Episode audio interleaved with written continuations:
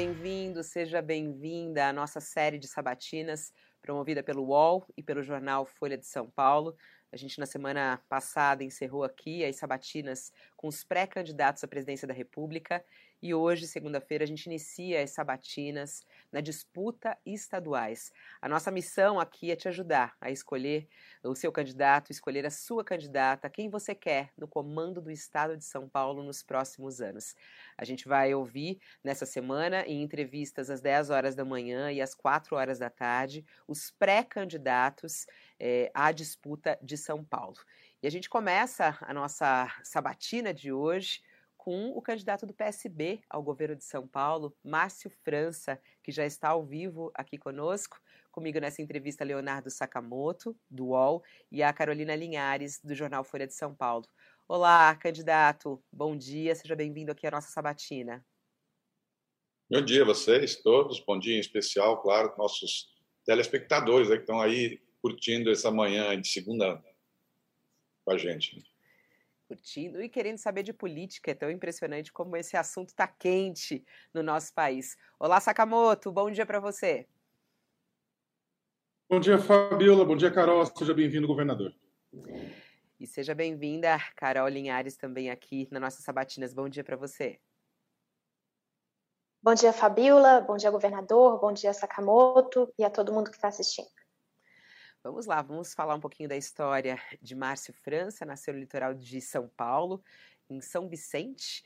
Márcio França tem 58 anos, é formado em Direito, já trabalhou como oficial de Justiça antes de entrar oficialmente para a política.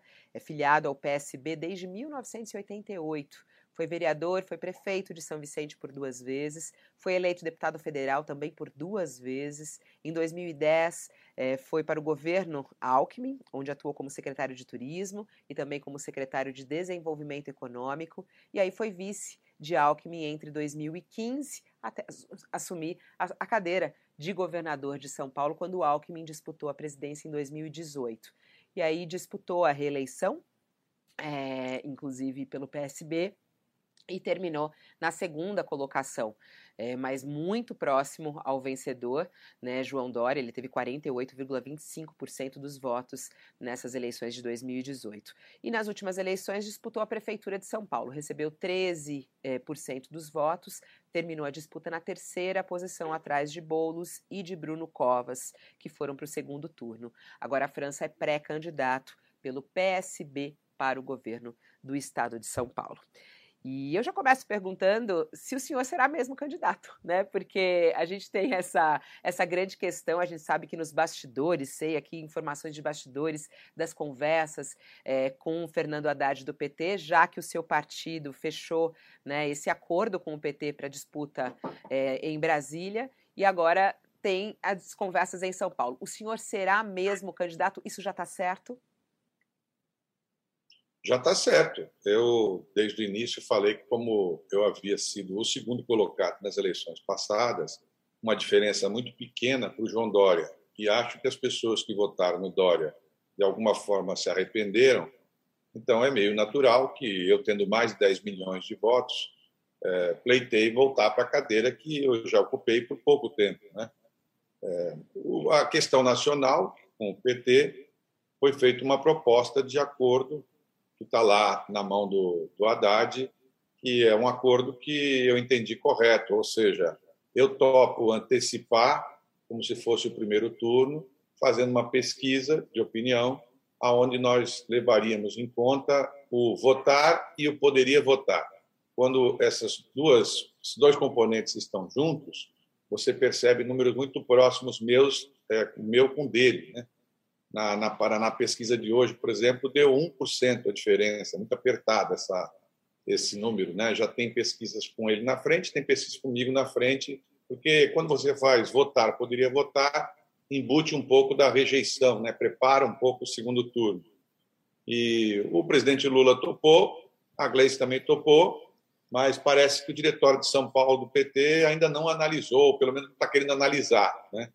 E se não houver acordo, nós vamos às duas candidaturas até o final e vamos torcer para que a gente possa estar os dois. Se fosse um corte hoje, nós estaríamos os dois no segundo turno, aí é outra conversa, né? Claro. Mas existe essa chance desde que eles topem a pesquisa. Né? Se eles não toparem a pesquisa, nós teremos duas candidaturas.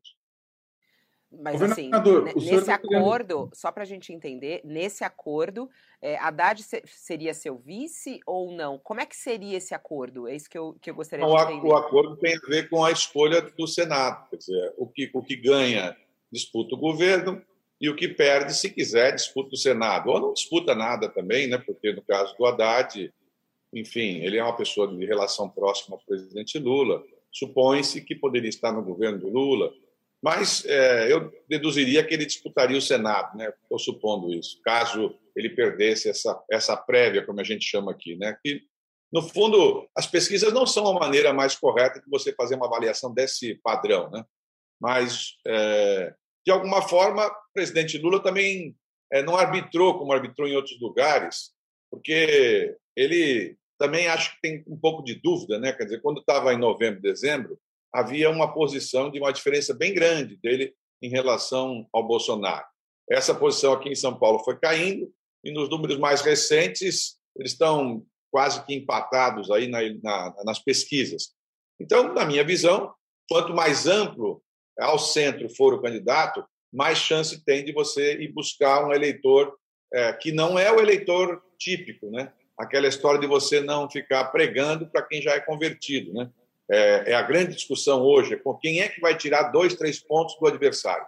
Eu diria que as eleições nacionais, elas, se tiver um segundo turno, elas ficarão é, por uma margem, ao final mesmo, ficará por uma margem menor que um milhão de votos.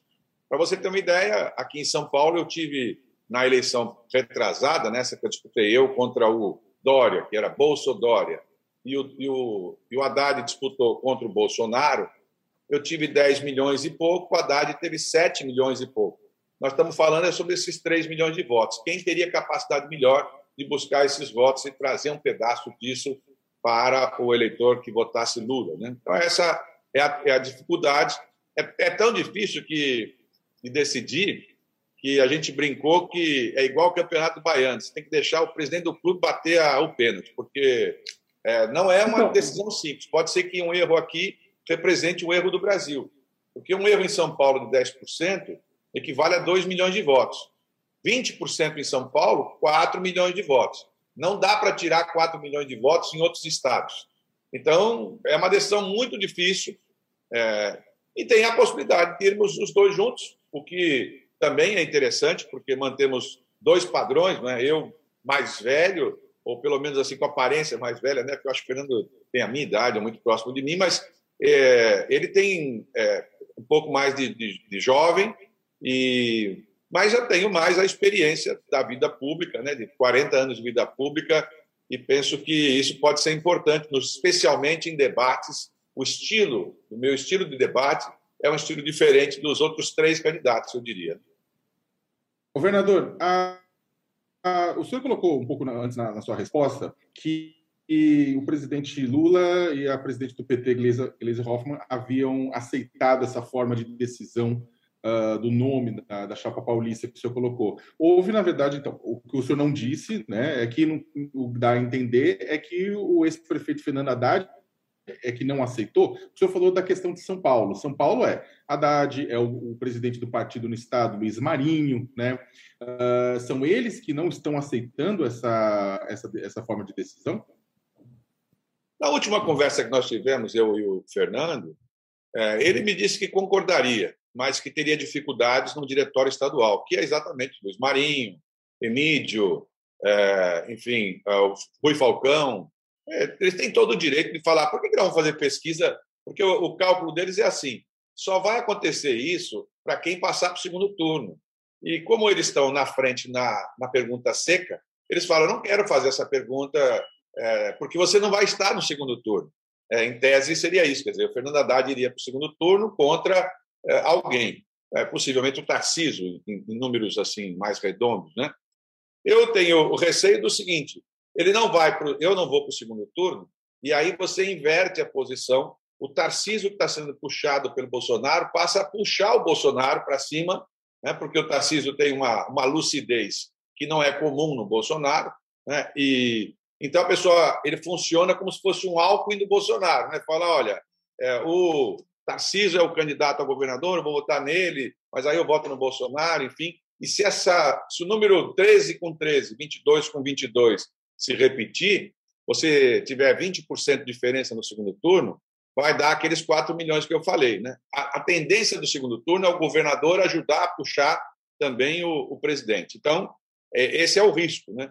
É, e é evidente, quando você testa o meu nome, aliás, as pesquisas, todas elas, têm evitado fazer pergunta de segundo turno, mas se fizer pergunta de segundo turno, você vai reparar que eu ganho dos três. Em qualquer uma das hipóteses, eu ganho em todos, porque o meu nome entra um pouco mais no campo do outro, do adversário. Governador, é, eu queria perguntar para o senhor, o senhor disse que a, a vantagem né, da candidatura do senhor é uma candidatura mais ampla, né, que o senhor tem alguns eleitores de direita que Fernando Haddad não tem. Agora, a dúvida é a seguinte: o senhor acha que esses eleitores de direita vão continuar votando no senhor, sabendo que o senhor está apoiando Lula para a presidência? Como é que o senhor vai explicar para esses eleitores essa aliança do senhor com Lula? Olha, a vantagem de você ser sincero é que as pessoas já lhe conhecem, né? Eu, eu, já, eu recebo muito por rede social, o sujeito falou: ó, eu prefiro um, um socialista sincero do que um liberal mentiroso, né? É, eu nunca menti, eu sou de um único partido, estou há 40 anos no partido. Então, é claro que eu tenho uma visão de mundo que é a minha, mas eu também não minto sobre a minha. Né? Então, a vantagem é que a pessoa sabe com quem está lidando. Né? E acho que isso é importante. O eleitor, é claro que ele gostaria de me ver, talvez, votando do outro lado, mas eu já passei por esse teste na eleição passada. Você se recorda, muitos amigos, todo mundo me dizia, Márcio, fala uma vez só que você vota no Bolsonaro que você ganha. Eu falei, ah, eu não vou falar. Né? Cada um tem o seu limite e eu tenho mas os senhor, meus também. Mas o senhor também não falou que votava no Lula, né? Na campanha passada, o senhor passou a campanha toda, de certa maneira, se explicando, dizendo que o senhor não era lulista e não era petista. E nessa campanha o senhor já começa abraçado ao Lula. O senhor acha que isso pode lhe prejudicar, não?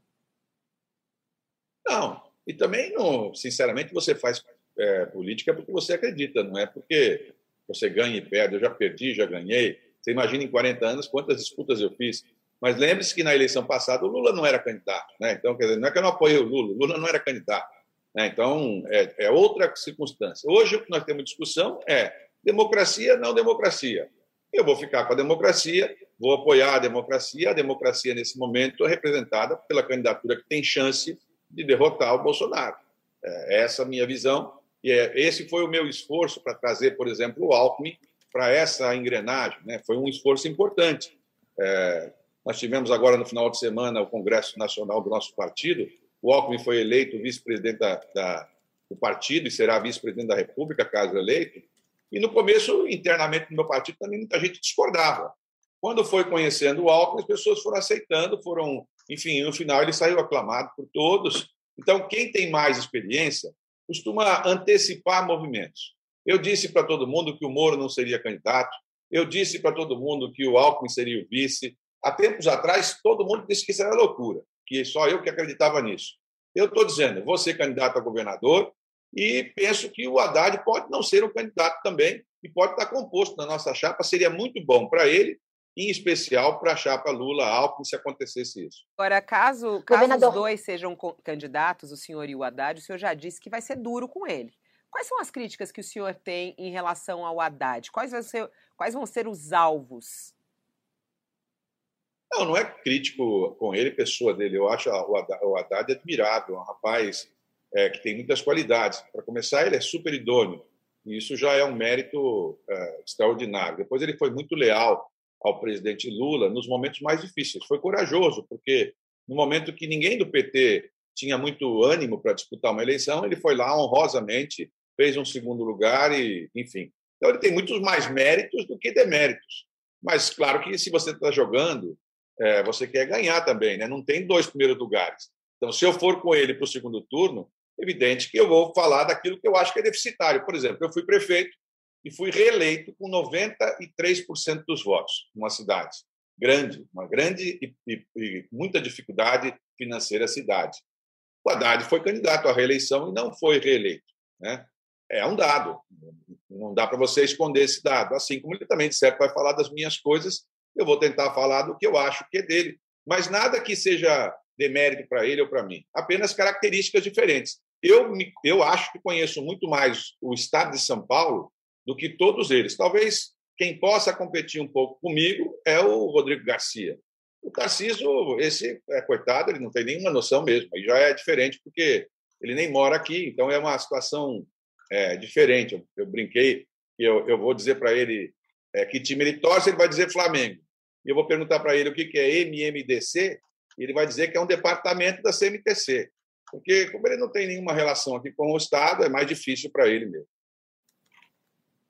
Governador, o senhor, é, falando um pouco de, de, propostas, né, o senhor criticou o uso das câmeras pela, pela Polícia Militar.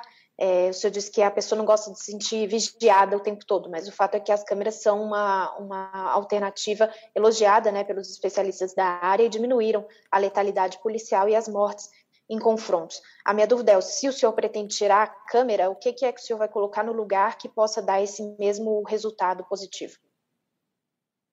Foi bom você perguntar, porque a gente aproveita para esclarecer. Né? É, o que, que separa um policial militar ou um policial civil de um outro servidor público qualquer? O fato de que ele pode usar a força, ele tem armas, né?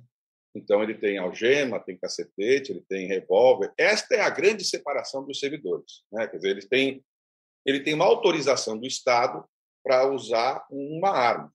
E, portanto, é esta diferença que faz ele ser, teoricamente, ele teria que ser um bem remunerado, bem respeitado, super protegido, porque ele é uma pessoa diferente. E, na medida que ele pode usar uma arma, se você tem, por exemplo, um caso como esse, ou uma sequência de casos com violência, se você tem a câmera, não há problema de você fazer uso dela, desde que seja a partir do ato da ação. O que está errado é gravar 12 horas uma pessoa seguida. Imagina uma moça como você, policial, que vai ao banheiro, é, por exemplo, usar o banheiro, e a câmera gravando. Imagina eu indo para o banheiro ou indo falar com minha esposa por telefone e a câmera gravando. A câmera grava 12 horas seguidas, sem nenhuma interrupção. E aí a explicação é que ela grava em baixa resolução. Mas é mentira. Ela grava em alta resolução e com som, durante 12 horas seguidas. E, e tanto é verdade que quando eles apertam o botão, ela volta cinco minutos, com áudio e vídeo. Portanto, em algum lugar ficou guardado o áudio e o vídeo. Por que, que a pessoa, que é uma moça, que é policial, inclusive, me falou isso? O, o governador, eu, eu estava é, numa situação é, é, pessoal delicada, porque estava menstruada, fui para o banheiro e a câmera me gravando. É completamente errado isso. É, é, é uma invasão absoluta da e privacidade das pessoas. Mas o, senhor, o senhor vai o que parar que o senhor com as propõe? Só vai, Ah. só vai ligar a câmera quando tiver em ação, é evidente. Quer dizer, quando a pessoa saca a arma, tira o revólver, tira o cacetete, liga a câmera. Agora, não a câmera gravando 12 Mas horas aí, seguidas. então, fica- fi- mas aí ficaria então a cargo do policial ligar a câmera nesse sentido? Não, não, é automático. Você sacou, ligou. Você mexeu no cacetete, ligou. Na medida que você se Mas, separa... governador, Ah, só para lembrar, é o problema além de tudo, imagine você gravar. Nós estamos falando hoje tem 5 mil e poucas câmeras. Imagina, eles querem chegar a 15 mil câmeras. 15 mil câmeras com 12 horas gravados numa nuvem por cinco anos. Calcula quanto. Sabe quanto é que vai custar isso? 600 milhões de reais. 600 milhões de reais. Por que, que pelo amor de Deus, não daria para a gente poder criar um programa de colocar esses jovens para trabalhar, os meninos que não estão trabalhando, a oportunidade para os outros? A gente criou, na, a gente quer, quer fazer a solução dos problemas em cima do policial, como se senhor ele está fosse falando, o senhor tá da falando de acionar a câmera quando mexe na- no revólver e quando mexe no cacetete. O senhor já verificou se isso é possível? É, é possível Claro acionar automaticamente a câmera quando numa dessas ações? Como é que seria isso? Claro, que tecnologia é Claro. essa? Aliás, em muitos países já é feito assim. A- a- os exemplos que usam, que é da, da, da, da política canadense, da polícia canadense em alguns estados americanos, você só grava a partir da ação, não as 12 horas seguidas. Por que, que não grava todo mundo 12 horas seguidas? Imagina os gabinetes dos deputados gravando 12 horas por dia seguidos, o gabinete do governador. Por que, que não fazem isso com eles? Deviam fazer lá. Né? Então, assim, é fácil você apontar o dedo e jogar nas polícias. E, e, e vem com essa conversa de que a esquerda tem que ser desse jeito e a direita da outra. Não vão conseguir me enquadrar desse jeito. Mas, O governador, a, a informação que a gente tem, na verdade, é que a- as câmeras elas já estão sendo acionadas no momento em que a viatura chega ao local de, da ocorrência, exatamente por conta de reclamações e críticas da própria, da, da própria força policial. A das viaturas é correto. O que está na viatura, as câmeras da viatura, não há nenhum problema. O da farda do policial é que eu estou sugerindo que ela só seja acionada a partir de uma ação que possa gerar violência. Não, não acho não acha... correto. Mas o senhor não acha que essa, o senhor não acha que essa, bem, os números, a redução da, de ações violentas é, envolvendo policiais caiu enormemente após a utilização da câmera individual, não só no Brasil como em outros lugares do mundo também. Houve uma Mas é claro. muito grande o senhor não acha que isso, na verdade, porque é o seguinte, quando a gente está falando de, de violência policial, não é apenas o momento em que a pessoa toca no cacetete ou toca na arma. Muitas vezes você tem um processo de intimidação, principalmente contra populações mais pobres na periferia, que são, é, é verbal, é um processo verbal, que não envolve nem equipamentos letais e não letais. O senhor não acha que nessa sua proposta, de certa forma, isso vai acabar permitindo novamente que isso aconteça, abra uma avenida para esse tipo de ação para privilegiar os maus policiais? Sakamoto, nunca foi assim. Né? Nunca foi assim. Em muitos estados não é assim.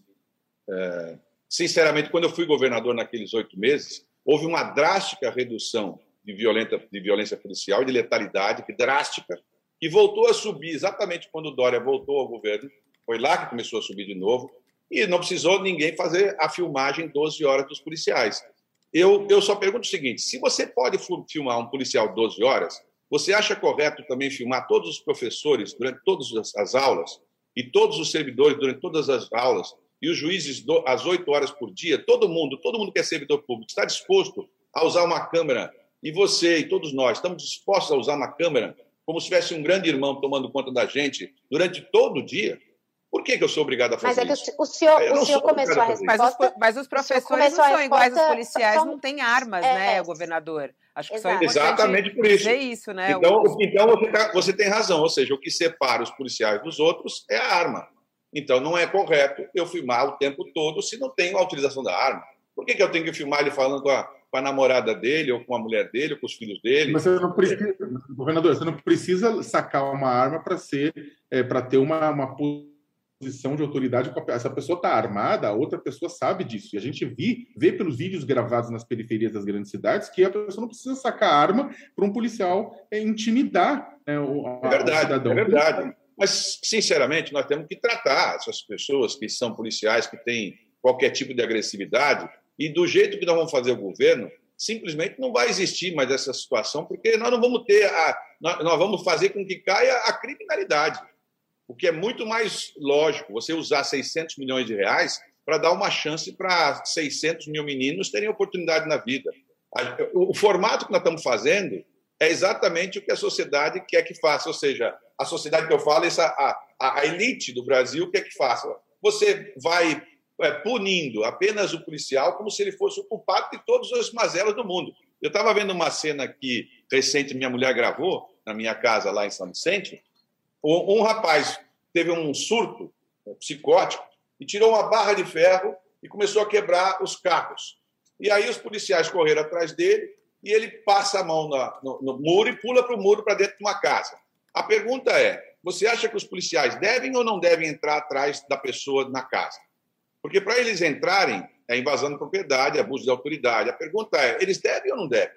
Quer dizer, como é que você quer que a pessoa reaja sendo policial se ela não tiver também o, a, a, o poder de poder fazer algumas decisões. Se hoje você perguntou por que está caindo tanto a questão da letalidade, um dos motivos, para você ter uma ideia, as abordagens de veículos de, de pessoas caíram 35% em média.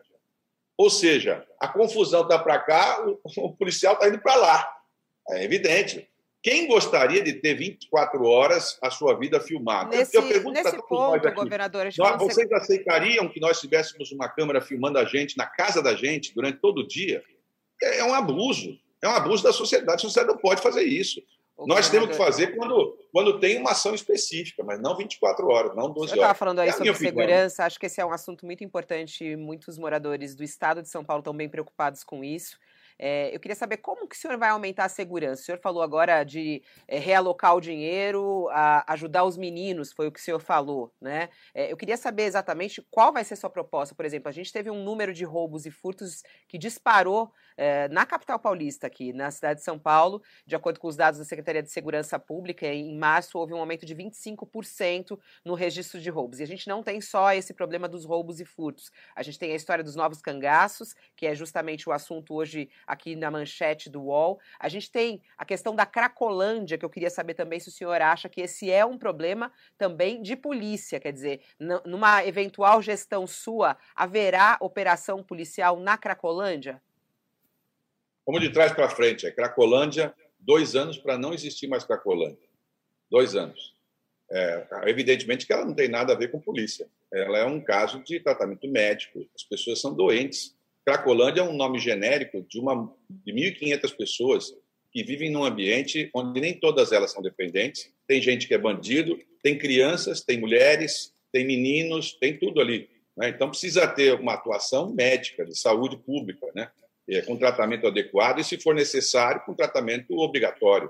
Não pode ser apenas uma opção. As pessoas mal sabem o que estão fazendo lá. E aquilo virou uma, uma venda de crack. É, é, é, o, é o desrespeito absoluto à questão do, do Estado. Né? É todo mundo sabendo que está lá. E o Dória conseguiu fazer a, a, a genialidade de esparramar de uma Cracolândia para três ou quatro que tem hoje em São Paulo. Mas vamos à, à questão principal, na né? segurança pública. Mas o senhor, Primeiro, falou, que vai acabar, mas o senhor falou que vai acabar em dois anos a Cracolândia, uma promessa, então, aqui de campanha que o senhor está fazendo é. ao vivo na nossa Em dois anos não haverá Cracolândia. E como que o senhor em um ano não haverá nenhuma pessoa, em um ano não vai... haverá mais nenhuma pessoa. Como nenhuma pessoa. Fará... Como o senhor fará isso? Como o senhor fará? Tratando as pessoas, tratando como eu já fiz, tratando as pessoas, internando aquelas que são necessárias, né? tratando as pessoas Gasta, tem que gastar. É internação é compulsória? Internação, internação compulsória? Se for necessário, sim. Se for necessário, sim, claro. É, as pessoas não têm condições de poder avaliar, tem pessoas que não têm mais condições de avaliar. Agora, tem muitas que têm condições de ser recuperadas, mas não para fazer como fez o Dória, de colocar as pessoas para trabalhar no McDonald's, porque eles não, não vão conseguir se enquadrar. Você vai ter que fazer trabalho de outra área, lúdico, como a gente já fez. Né? O, a, o programa original que foi feito, o Braços Abertos, por exemplo, tinha muitos méritos, mas faltava a sequência. Nós temos que colocar mais dinheiro público, que eu garanto que vão tirar. São 1.500 pessoas. Vai demorar um pouco mais, porque você não pode fazer nada é, sem a engrenagem por trás para receber essas pessoas. Mas em dois anos não haverá mais Cracolândia em São Paulo, e em um ano não haverá mais gente residindo nas ruas de São Paulo. Isso que nós temos em São Paulo hoje é, a, é, a, é o cúmulo da, do, do capitalismo cruel da gente ter 60 mil pessoas morando em barraquinhas e todo mundo fingindo que não está vendo. Eu estou vendo e, e, nós vamos tirar em um ano essas pessoas para mudarem para as residências, para os seus hotéis, para pousadas, para pensões, o Estado dar a chave na mão de cada um deles. Eu garanto que eles vão. Se você tiver só de colônia de férias das, das, das centrais sindicais, tem 30 mil vagas ociosas durante o ano todo. Não é possível que, que falte essa, essa boa vontade. Aqui a gente não pode se acostumar com o que está errado. Isso está errado, desse jeito está errado. Mas, mas, aí o senhor vai contar com a boa vontade de terceiros para poder hospedar... Não, eu vou comprar, Sakamoto, eu vou comprar. De não, eu vou comprar. O Estado vai comprar, vai gastar. Ao invés de tirar 600 milhões de impostos que, ele, que o Dória tirou, por exemplo, dos combustíveis de avião, ele reduziu 50% do combustível de avião. Nós vamos tirar 600 milhões dali e vamos colocar 600 milhões aqui. E eu garanto que você tira. Porque você loca os espaços. Todo mundo quer locar. Se você colocar nas colônias de férias, as pessoas topam ficar nos meses alternativos entre fevereiro e junho, onde as pessoas podem ter um teto e, e não é um mês que tem ocupação obrigatória. Várias pensões, hotéis é, tem, estão vazios no centro de São Paulo por falta de gente. Agora, é preciso entender, não adianta colocar em albergue, porque as pessoas não têm. A pessoa quer, ela quer ter o cantinho dela. Ela quer ter o cantinho dela. Não adianta colocar ela com mais 50 pessoas que ela não quer. Ela pode fazer aquilo numa emergência, mas ela quer ir para o cantinho dela. E nós mas vamos senhor, arrumar esse é, o, o, governador, eu acho, eu acho curioso o senhor está fazendo aqui promessas é, que são desejos da população, é, é algo que está realmente chocando uh, quem circula pelo centro de São Paulo. No entanto, o senhor esteve no comando do governo de São Paulo é, por vários meses. Por que, que o senhor já não fez isso? Oito meses, né? Se você sabe bem como é que funciona. Mas nem iniciou esse processo, né? Não, de qual deles? Da Cracolândia, por da exemplo. Cracolândia. Né? Não, eu nem teria competência, porque não havia. Você só pode fazer nos oito meses aquilo que está no orçamento mas o já era vice, Mas o senhor era vice-governador, quer dizer, tinha um papel, o senhor tinha um, um, um, tava, estava ao lado de Alckmin nesse sentido. O senhor não tinha é, poder ou força para levar adiante, por exemplo, a questão dos moradores de rua que foi crescendo ao, aos, nos últimos anos de maneira muito forte. A gente está com um recorde de número de pessoas em situação de rua. É algo gravíssimo. Por que, que não foi feito isso antes? Ué, cada um que optou por alguma coisa. Eu estou optando por isso. Quem votar em mim já sabe o que vai acontecer. Não, não. O que, que o senhor eu... não fez quando o senhor estava no comando? É isso que eu estou falando. E não era a pasta que eu comando. Eu não comandava essa pasta. Eu comandava o senhor era vice-governador e depois o senhor foi governador por oito meses. Você quer perguntar, você quer responder? Quer que eu responda? Não, estou perguntando. Então, eu vou te responder. Eu me, deu uma, me deram uma tarefa de criar mais vagas para a faculdade. Eu criei 50 mil, 50 mil em oito meses. 50 mil vagas de faculdade sem aumentar o custo em oito meses. Foi a tarefa que eu tinha.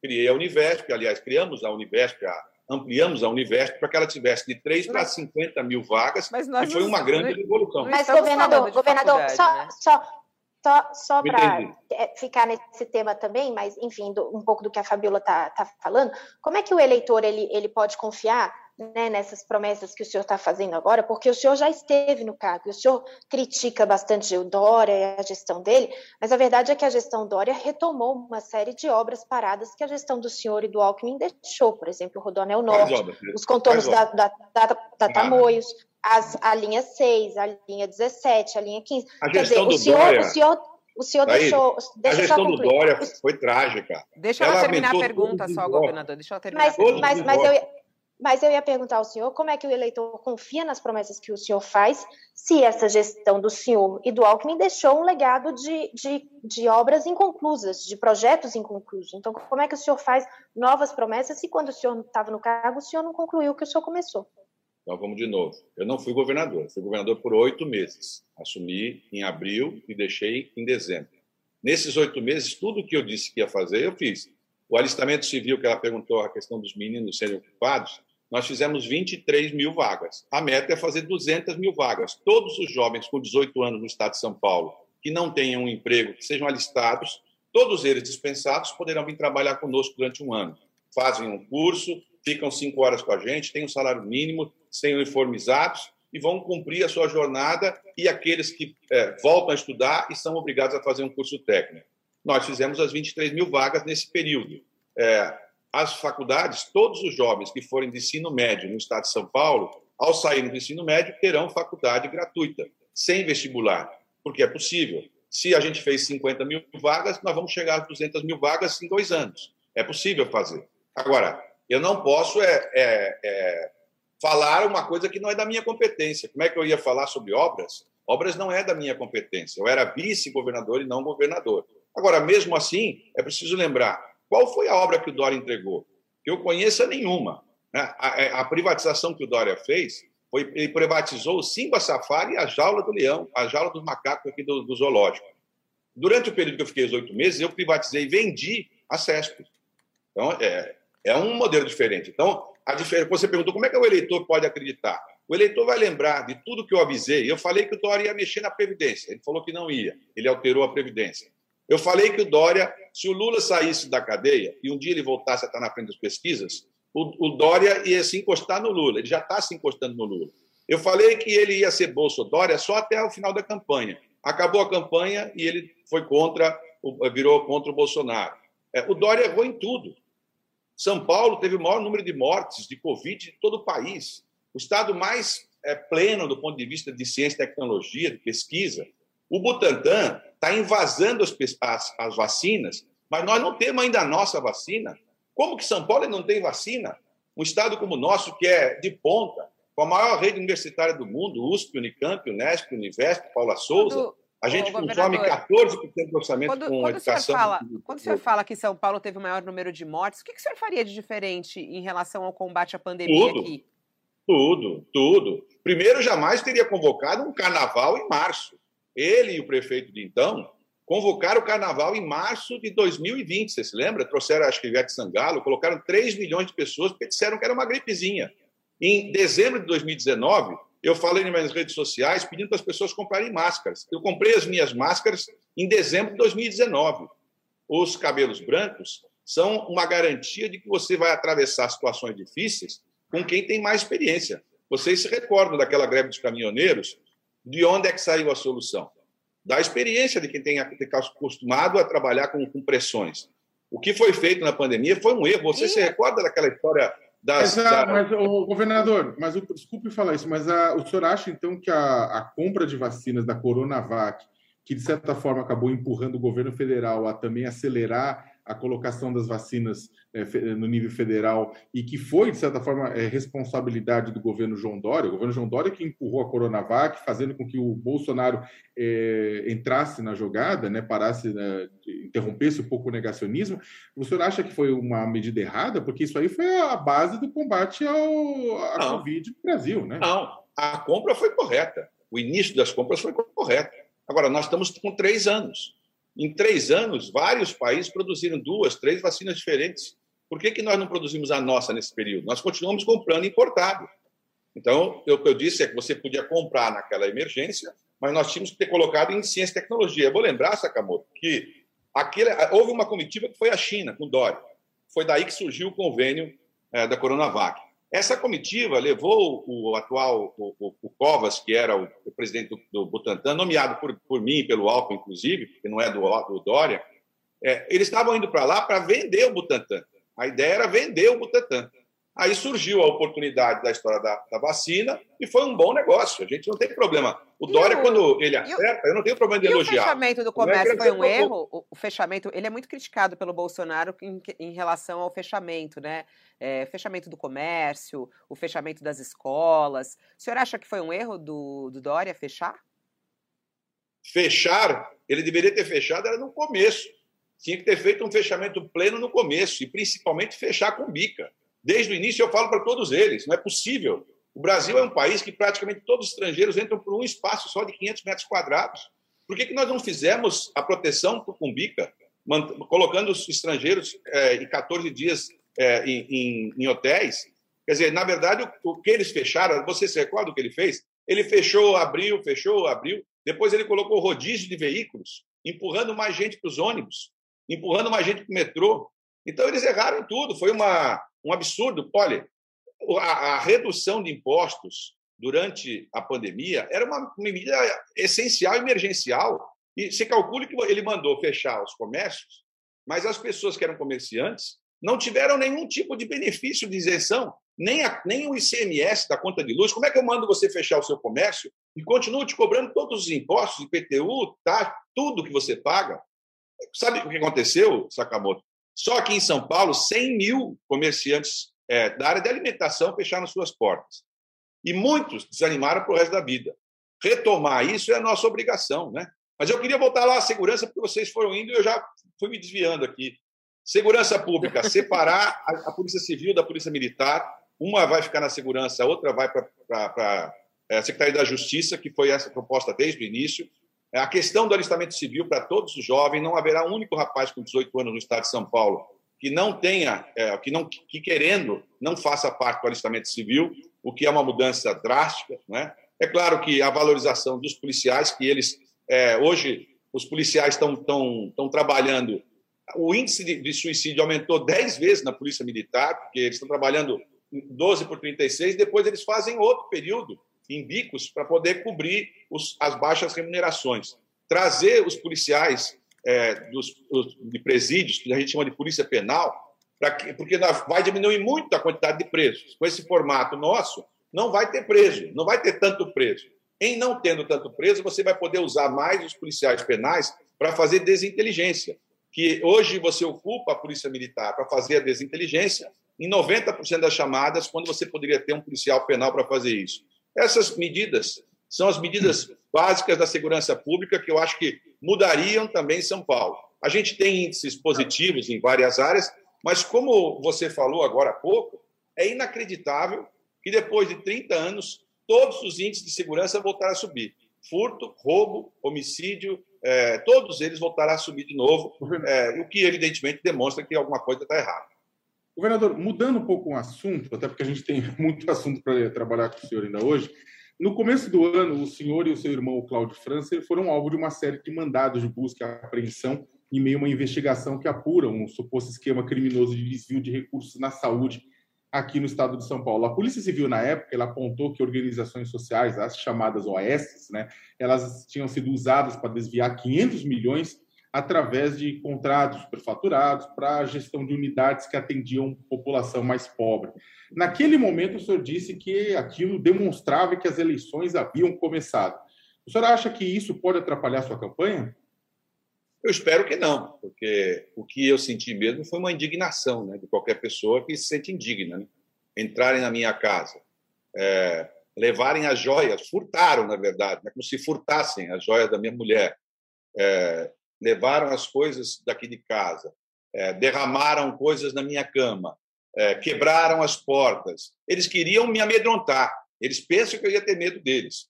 E eu disse: não adianta fazer desse jeito. Eu sei da onde saiu, como saiu e por que saiu. E claro que 30 dias depois, o juiz devolveu tudo de novo e disse que não era bem assim, o delegado disse que não foi bem assim, todo mundo. De todo onde mundo saiu? De onde saiu, por que saiu e de quem saiu? Então. Saiu das pessoas que querem tomar o Estado de São Paulo. O crime quer tomar o Estado de São Paulo. Todo mundo sabe disso. Você sabe disso, ela sabe disso, ele sabe disso, todo mundo sabe. É só, é, é, é só olhar os números e os dados. O crime organizado em São Paulo saiu de simplesmente fazer o crime e agora eles também estão fazendo a parte, é, primeiro, empresarial. Eles mexem com transporte coletivo, mexem com gasolina, mexem com combustível, mexem com transportadora. E agora eles começaram a entrar no poder também. E eles então, querem então, derrubar, PCC, eles precisam derrubar a polícia militar. Eles querem derrubar a polícia militar. Se depender de mim, não vai acontecer. Mas veio do PCC isso? Governador, então, essa... aquela... É claro, claro. É? Pera, desculpa. É, é, o senhor, então, essa, toda, essa, toda essa, essa, essa apuração é, é foi uma infiltração do Não, não. Na... Existe, existe a, a, apuração no Brasil há três anos, desse caso e de vários outros. Eu sou político. Já tive várias vezes investigações comigo, é, respondi de, dezenas de processos. Não tenho um único processo criminal, não respondo a nenhum processo criminal.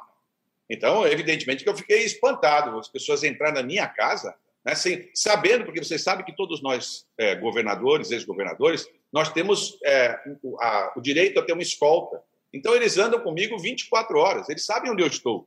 Se eles quisessem falar comigo, ou me pegar meu telefone, pegariam onde eu estava.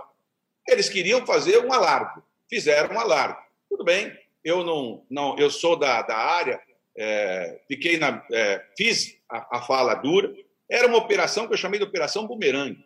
Porque, como 100% desses contratos tinham sido feitos e pagos no governo do Dória, o que aconteceu é que simplesmente voltou tudo lá para dentro do governo do Dória, investigando as pessoas do governo do Dória. É, não tinha, tinha zero a ver comigo, zero. Mas, Mas governador, o senhor, o senhor teve a oportunidade, a partir dessa operação, então, de esclarecer isso? Porque a pergunta que fica é qual é a relação que o senhor tem é, com o seu irmão dentro disso e o que, que o senhor sabia ou não sabia em relação a essas negociações de contrato? Claro que meu irmão é meu irmão, ele é médico, né? foi diretor da Faculdade de Medicina, é um homem de quase 70 anos, é um homem super respeitado, e, e, e, eu, e as relações dele profissionais não tem nada a ver comigo, mas se tivessem, e se tivessem a ver comigo, não seria coisa errada. Porque quem me conhece sabe. Não é normal você ter 40 anos de vida pública, ocupando cargos públicos, e não ter acontecido nenhum caso com você, não ter sido nenhuma vez processado. Olha que eu fui prefeito, vereador, é, deputado, secretário de Estado, sou tesoureiro de um partido há 20 anos. Passou todo esse episódio de, de Lava Jato, enfim, nunca você tocou no assunto Mas do meu nome. Qual, então, qual é agora, começa irmão? janeiro. Qual dia 4 de janeiro, dia 4 de janeiro do ano da eleição, aparece uma operação desse jeito, é claro que tinha uma coisa errada, né? E, e, vocês vão ver depois na eleição, porque tudo isso eu vou, eu vou narrar depois na eleição os detalhes desse assunto, e vocês vão ver que é eletrizante, é, é inacreditável, é escabroso. O que fizeram aqui é uma coisa escabrosa. Né? Pra, só para ter uma ideia, perto governador... Disso, o, Putin, acho... o Putin é um santo. Perto até para é os eleitores terem a informação, hoje, é, qual é, ou qual foi a relação do seu irmão com as organizações é, sociais? Ele teve algum papel quando o senhor estava no comando do, do, governo do estado, ou até mesmo quando vice? Ele tem, ele tem alguma ligação? Ele, porque foram alguns telefonemas, né, de, com, com médicos e também com empresários que são investigados. São essas ligações que estão aí no meio dessa investigação todos da polícia. Os. Todos os médicos, muitos médicos hoje trabalham para essas OS, trabalham nas OS. O Estado de São Paulo, dos 120 hospitais, 100 são através de OS, organizações sociais. Então, é claro, muitos médicos trabalham para essas OS, são terceirizados das OS. Agora, sinceramente, eu não cuido dele, nem da vida dele. Eu espero. Eu, hoje ele, tem, ele montou um restaurante. Eu, eu adoro que ele vou lá, ele frita as coisas, mas eu, sinceramente, não cuido das coisas dele. Mas, governador, só para deixar claro, o senhor falou que o PCC está envolvido nisso. De que maneira, de que forma e, de, e quais evidências o senhor tem disso? Só para só o eleitor entender. O PCC não é o PCC, porque também não se culpa o PCC, não é a única instituição do crime no Estado de São Paulo, mas é a mais conhecida. Eles deixaram apenas a parte de crime e entraram em outras atividades comerciais, como acontece com a máfia na Itália, em outros lugares. E aí eles começaram também a derivar para ajudar campanhas eleitorais de várias pessoas, elegendo várias pessoas. A gente tem aí casos famosos que vocês conhecem, de prefeitos eleitos que têm envolvimento, tem vereadores eleitos com envolvimento. E isso vai subindo a grade. E está chegando agora no governo. Eles pensam que eu não sei, mas eu sei, e eles sabem que isso tem um custo. É diferente o padrão de quem não sabe. Eu sei e eles sabem disso. E é claro que eles vão fazer tudo para atrapalhar, tudo para prejudicar. Quando é, como esse processo está em segredo de justiça, eu, eu na campanha eleitoral que eu vou estar ah, permitido, porque aí eu tenho a televisão, né? Eu vou contar os detalhes do que aconteceu e você vai fazer o seu julgamento. Conta agora, governador. Conta agora os detalhes. Aproveita essa não, oportunidade. O senhor está não, ao vivo aqui na contar... Sabatina. Oi? Não, mas eu não poderia fazer uma, um ato criminoso. Há, há, por parte do juiz, uma decretação de sigilo é, que ele decretou. Ele fez, cumpriu a parte dele, é, devolveu tudo que eles tiraram daqui, é, o delegado pede desculpa, tudo bem, essa parte passou. Mas não passou na minha memória o que aconteceu. Né? Não passou. Isso não é normal, isso não pode ser feito assim. Ninguém pode ser, é, ter a sua casa, e não é, é. A expressão é essa: ninguém pode ter sua casa invadida desse jeito se não houver um, algum mínimo de chance de você. É, existe hoje em dia uma técnica que é assim: eles vão para a casa das pessoas achando que vão achar dinheiro e aí, achando dinheiro, cria os constrangimentos. Então, é, esse foi o objetivo. Agora, é, eu respeito como as autoridades, nós vamos acertar processualmente nos autos. Vocês um dia vão ter acesso aos autos todos, e vocês vão ver, e vocês vão ver, se eu não estou dizendo assim, eu estou contando 1% da barbaridade que foi feita aqui. Governador, mas só uma, uma, uma, pergunta, que é o final da minha pergunta lá atrás. O senhor acha que essa história, né, que está correndo desde o começo do ano, dia 5 de janeiro, quando houve a operação da Polícia Civil, essa história pode ser utilizada para pressionar o senhor a não sair candidato? Não, se, se tem uma coisa que pressiona para eu sair, é isso. Se tem uma coisa que pressiona para eu sair, é isso. Você calcula o medo desses caras, sabendo que eu sou o segundo colocado, que eu estou indo para o segundo turno e que eu vou ganhar as eleições. Eu sou o Márcio França, eles sabem. Aqui não é que tem palavra, eu tenho peito. Né? Eu fui prefeito da cidade mais violenta do estado de São Paulo. A cidade onde morriam 15, 20 rapazes com 18 anos todos os anos. Tem cinco, seis presídios aqui. Vê se alguém aqui, se eu não ando em todo lugar. Ontem, na, no meio daquela, da, da, do evento da, da 1 de maio, Estavam todos no palanque. Eu estava lá embaixo com, com, todo mundo. Vê se eu ando na rua sozinho ou se eu não ando. Se as pessoas têm petulância de, de fazer alguma coisa comigo ou de falar alguma coisa comigo. Então, ele, olha, cada um sabe o, a, a, a, loucura que pode fazer com cada louco. Né? E eles sabem que comigo, eu sei o que eles estão fazendo, eu sei onde eles estão chegando, e se depender de mim, eles não vão chegar. Eles não Aliás, vão tomar. É, só, eu só queria até é, esclarecer, logo no começo da nossa entrevista, o senhor falou que na escolha entre o senhor e o Haddad, né, é uma pesqui é a pesquisa que vai mostrar quem vai estar na frente. Uma pesquisa própria que vocês vão encomendar ou vai ser um apanhado de várias pesquisas ou vai ter alguma pesquisa específica? Para mim não ficou claro isso, governador. Não sei se eu a, minha, a minha proposta, a minha proposta é que fosse contratada uma pesquisa, pode escolher o instituto, tanto faz, para mim não, não tem problema, um instituto com uma pergunta em quem você votaria para governador de São Paulo? Põe os quatro nomes. E aí põe os outros quatro nomes. Tá. E votaria e poderia votar. Quem tiver mais voto é, é o candidato, se, mesmo que seja Mas... pouco na margem de erro. O senhor disse que, que nessas condições, quem, quem ficasse em segundo poderia disputar o Senado ou não disputar nada. O senhor disse que gostaria de ter o Haddad na chapa do senhor. Mas o senhor não deixou claro. O senhor disputaria o Senado na, na chapa do Haddad? Isso ainda é uma opção que o senhor vislumbra? Ou o senhor não, nem considera essa possibilidade? O senhor não, só vira o governo? Eu só considero se houver o aceite do PT da pesquisa. Se não, eu não considero. Se houver o aceito do PT, significa que o Haddad também toparia. Não é justo você falar que você topa se ele não topa. Né? A somatória de nós dois hoje, dos números, nos coloca no limite de ganhar no primeiro turno. Então, é claro que é animador. Eu disse que não faria nada que prejudicasse o Brasil. O Brasil é mais importante do que o Estado de São Paulo. Claro que São Paulo é muito importante, mas é mais importante nesse momento a gente é, ter a, a noção de que o país precisa da gente, o país precisa de São Paulo. Nós temos que fazer o que nós sempre fizemos: liderar, organizar e liderar. Não é uma eleição simples, é uma eleição muito apertada. Eu venho dizendo isso há três meses. E as pessoas estão subestimando a questão e a capacidade do Bolsonaro. Né? Eu convivi com ele, eu sei. Eu vou dizer para você, e tudo que está acontecendo é altamente previsível e nós teremos uma eleição extremamente apertada e perigosa. Se nós queremos distanciar essa eleição e, se possível, começarmos a pensar de volta em termos de uma eleição de primeiro turno, nós temos que acertar em São Paulo. Se errarmos aqui em São Paulo, essa distância vai encurtar e não há outro estado que compense essa diferença e certamente teremos um segundo turno. Um segundo turno muito acirrado, muito difícil, onde as pessoas é, também têm, é, embora completamente equivocados, mas eles têm o direito de votar do jeito deles, do jeito que eles quiserem. Se, se a maioria der do outro lado, ganhou, fazer o quê? Só que para efeito nosso é um desastre. Governador, é, o seu, essa, essa justificativa que o senhor está dando para a escolha do candidato, ela é um pouco semelhante, de certa forma, à própria, à própria justificativa do Ciro Gomes, em 2018, né, quando ele falou, olha, eu sou um candidato que tem melhores chances de vencer o Bolsonaro no segundo turno, dado o antipetismo da época. Né? É, o senhor, então, de certa forma, o senhor avalia como correto Caiu aí, Sakamoto, não consegui te ouvir. Avalia como correto. Eu entendi. Aí.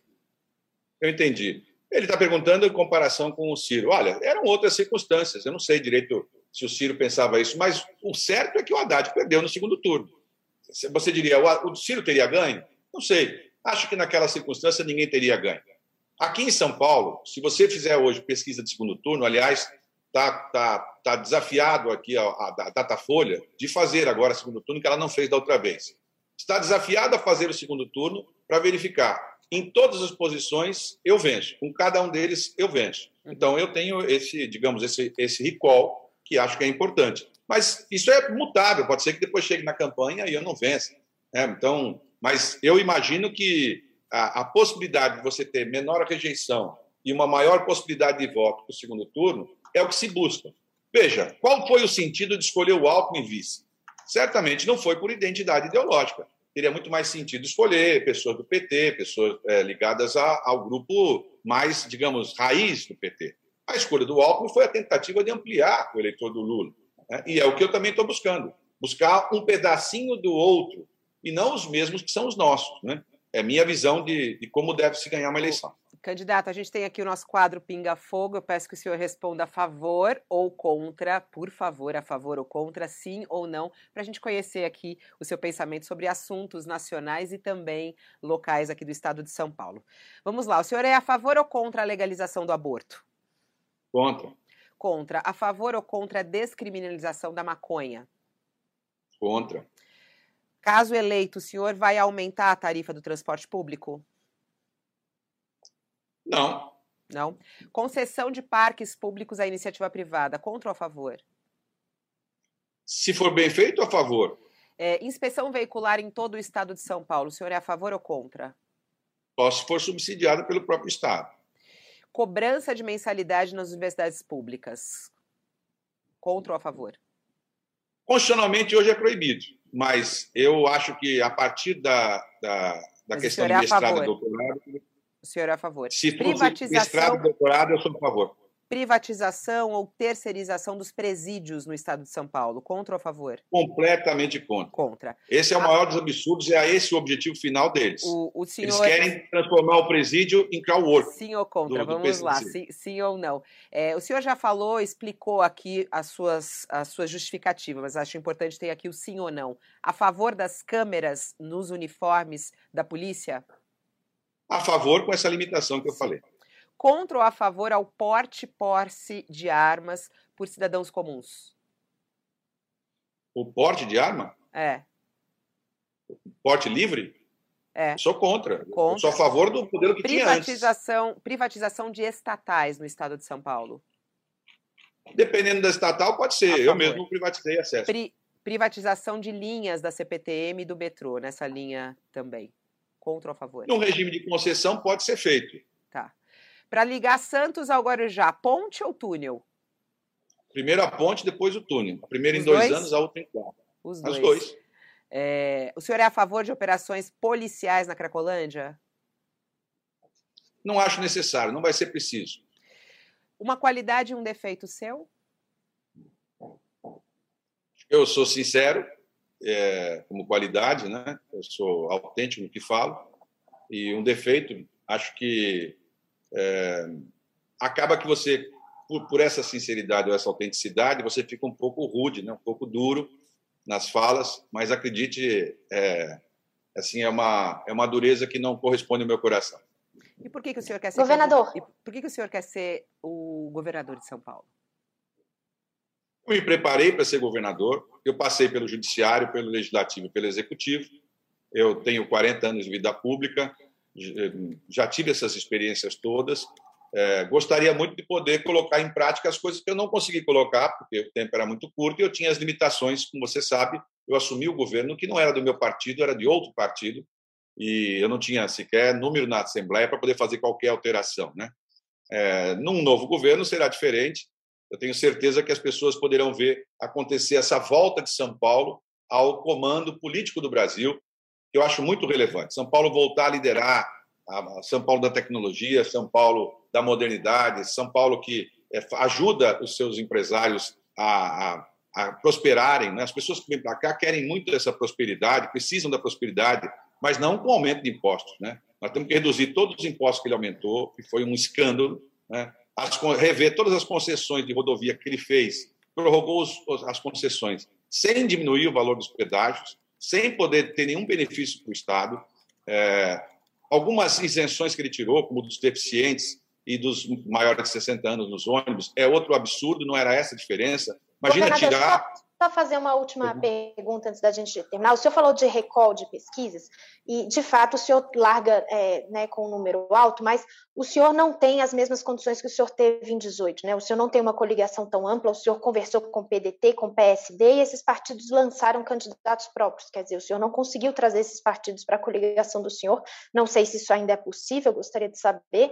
E também é, o PSB diminuiu né, no estado de São Paulo. O senhor é o principal líder do PSB, mas agora, depois da janela partidária, o partido tem um deputado na Lesp, que é o filho do senhor. Então, o partido está diminuindo, perdendo prefeitos, deputados, o senhor não tem uma ampla coligação.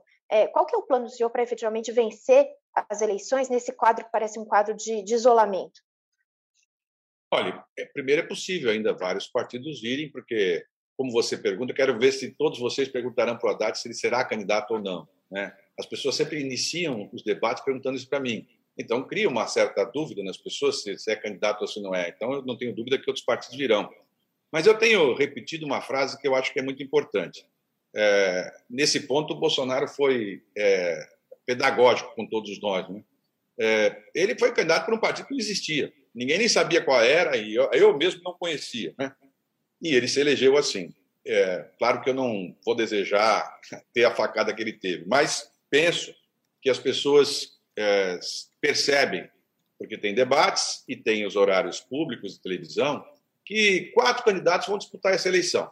Um é o candidato preferido do Bolsonaro, né? é a pessoa que ele trouxe de fora para ser candidato aqui em São Paulo, enfim, porque não há nenhum paulista capacitado, então foram buscar um, um, um outra, uma outra pessoa. O outro é o do Dória. O atual vice-governador é o candidato do Dória, do partido do Dória, enfim, apoiado pelo Dória. O outro é a pessoa mais simpática ao Lula. é, a vida inteira esteve com o Lula, então seria natural estar com o Lula. Então, cada um deles tem o seu padrinho. Há alguém que, embora não tenha nenhuma dessas forças importantes, consegue se manter lá com 20, 25 não, pontos. Mas o padrinho do senhor é o Alckmin, né? O senhor tem padrinho. Não, mas o meu não é candidato a presidente, né? Gostaria que fosse, mas não é candidato a presidente, é candidato a vice-presidente. Na tela da televisão, você pouco vai ver o Alckmin. Você vai ver mais o Lula, e está correto, né?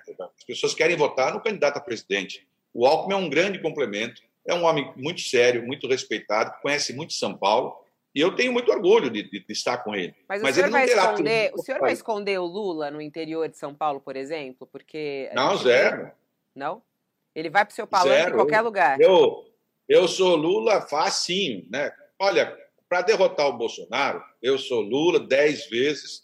A, nós, nos importa muito nesse instante é que o Bolsonaro não se reeleja, né? E não é pelos. Ele pode ter sua, sua, alguma é, sinceridade no que ele fala, só que o problema é que ele é despreparado para a função. Isso é inegável. Ninguém vai usar uma expressão que é, tem quatro filhos homens quando vai dar uma fraquejada nasce uma mulher, porque dá a impressão que você, os relacionamentos que você tem e quando você é, tem uma, um filho, se você fraqueja, é que você vai ter mulher. Quer dizer, ninguém vai usar as expressões que ele fala de que você é, prefere ter um filho morto que um filho gay. São é, noções equivocadas é, negar a questão das vacinas, são noções equivocadas. Falando em questões e noções equivocadas, e aproveitando que estamos chegando no nosso final, o presidente da República ele tem batido muito na tecla nos últimos meses de que o sistema eletrônico de votação não é confiável. A última justificativa que ele trouxe à baila é tentar colocar as Forças Armadas no processo de apuração de votação, criando um processo de apuração paralelo de votação. Cabem, na opinião do senhor, as Forças Armadas garantirem a lisura do processo? Não, zero também. É, eu tive com um general em Brasília esses dias, ele estava me falando sobre isso, sobre a vergonha que eles sentem dessa situação. Generais responsáveis têm vergonha dessa situação. Generais são homens preparados. Os grandes oficiais do Exército, Marinha Aeronáutica, são homens preparados. Eles têm vergonha dessas falas.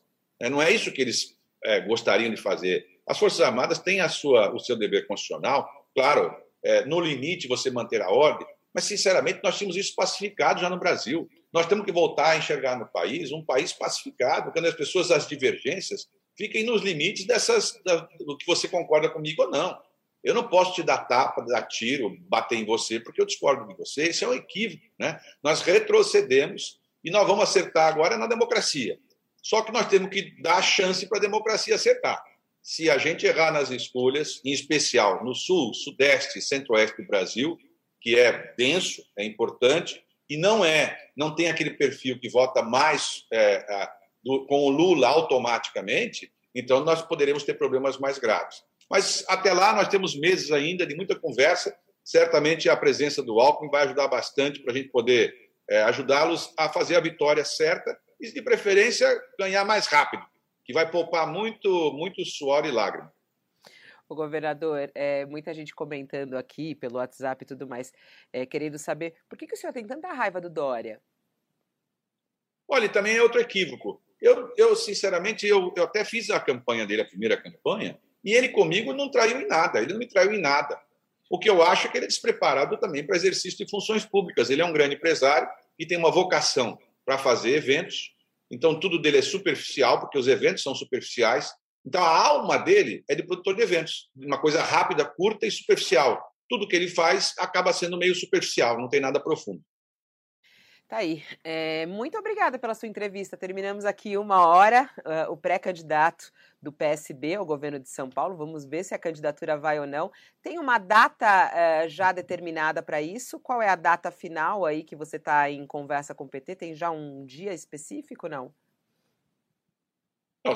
A data pode ser até hoje, porque se Deus, se Deus não quiser, qualquer um de nós vai embora mas é, se tudo correr bem, em julho é que é feita as convenções só. Né? Até eu, a minha proposta para o PT era no final de maio ter a pesquisa, e se eles toparem, está valendo. Se não toparem, vamos nós dois. Vamos dois. Márcio França, muito obrigada pela sua entrevista, boa sorte aí na sua jornada, e a gente segue aqui fazendo as sabatinas. Obrigada, Sakamoto, até. Obrigado, Fabíola, obrigado, Carol, muito obrigado, governador. Obrigada, Carol. Até amanhã.